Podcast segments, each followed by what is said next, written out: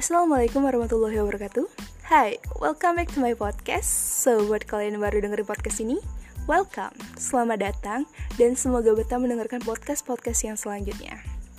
Baik, ada baiknya kita perkenalan terlebih dahulu ya Karena saya yakin kalian belum kenal siapa yang mengisi suara ini. Dan ada pepatah yang bilang bahwa Tak kenal maka ya kenalan Jadi kenalin, nama saya Nur Enyakilah ya. Saya merupakan mahasiswi S1 jurusan Ilmu Perpustakaan di Universitas Islam Negeri Raden Pada Palembang.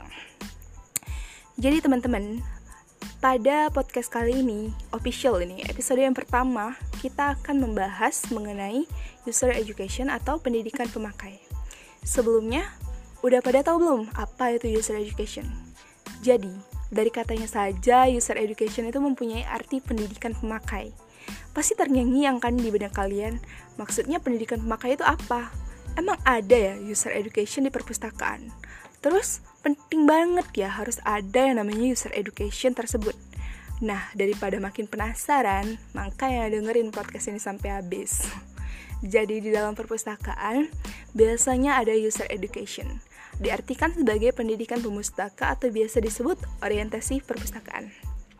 Tetapi pada dasarnya sama saja, hanya penyebutannya yang berbeda. Jadi user education adalah suatu proses di mana seorang pemustaka atau pengguna untuk pertama kalinya diberikan pemahaman dan pengertian mengenai sumber-sumber perpustakaan, yang di dalamnya termasuk pelayanan dan sumber informasi yang saling terkait, serta diajarkan bagaimana menggunakan sumber-sumber yang ada di perpustakaan. Dengan begitu, diharapkan, diharapkan pengguna tersebut dapat menggunakan perpustakaan dengan baik dan dapat membantu pemustaka melakukan penelusuran secara cepat, tepat, dan efisien. Tujuan dari user education ini penting banget sebenarnya tuh, karena di sini saya akan jelasin uh, beberapa tujuan user education pada kalian. Uh, yang pertama, paling penting banget ini sebenarnya agar pemustaka dapat menggunakan perpustakaan secara efektif dan efisien. Alias, jadi pemustaka yang baik yang tahu tata tertib pada saat di perpustakaan. Yang kedua, agar pemustaka mampu menemukan informasi yang dibutuhkan dengan cepat dan tepat. Terkadang kan kita suka bingung kan, pas mau cari informasi yang kita butuhkan di perpustakaan.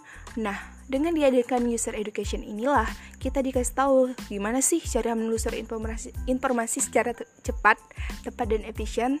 Tentunya seperti mengenalkan tata cara menggunakan katalog dan media lainnya.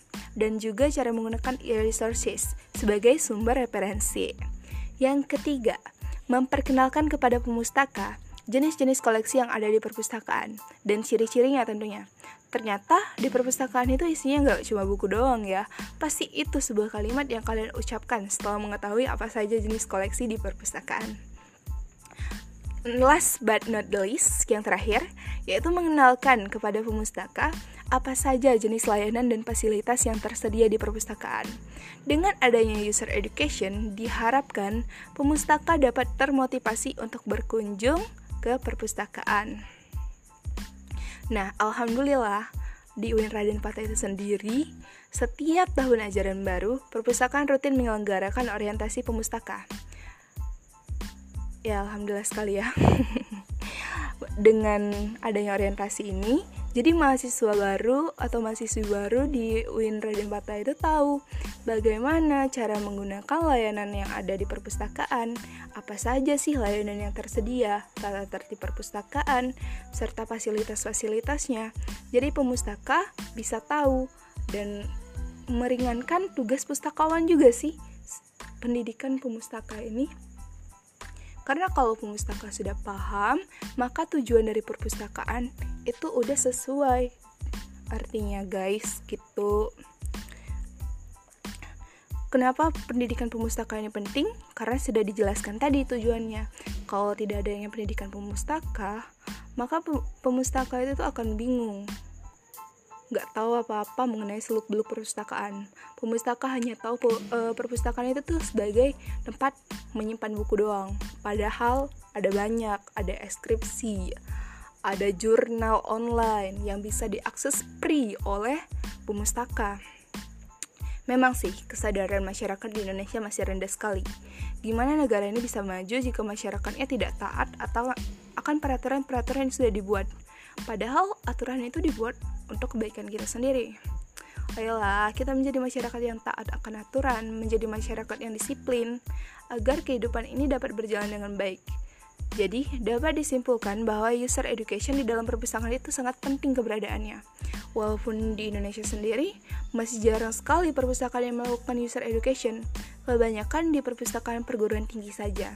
Padahal mengingat user education ini penting, harusnya perpustakaan SD, SMP, SMA harus mengadakan yang namanya user education.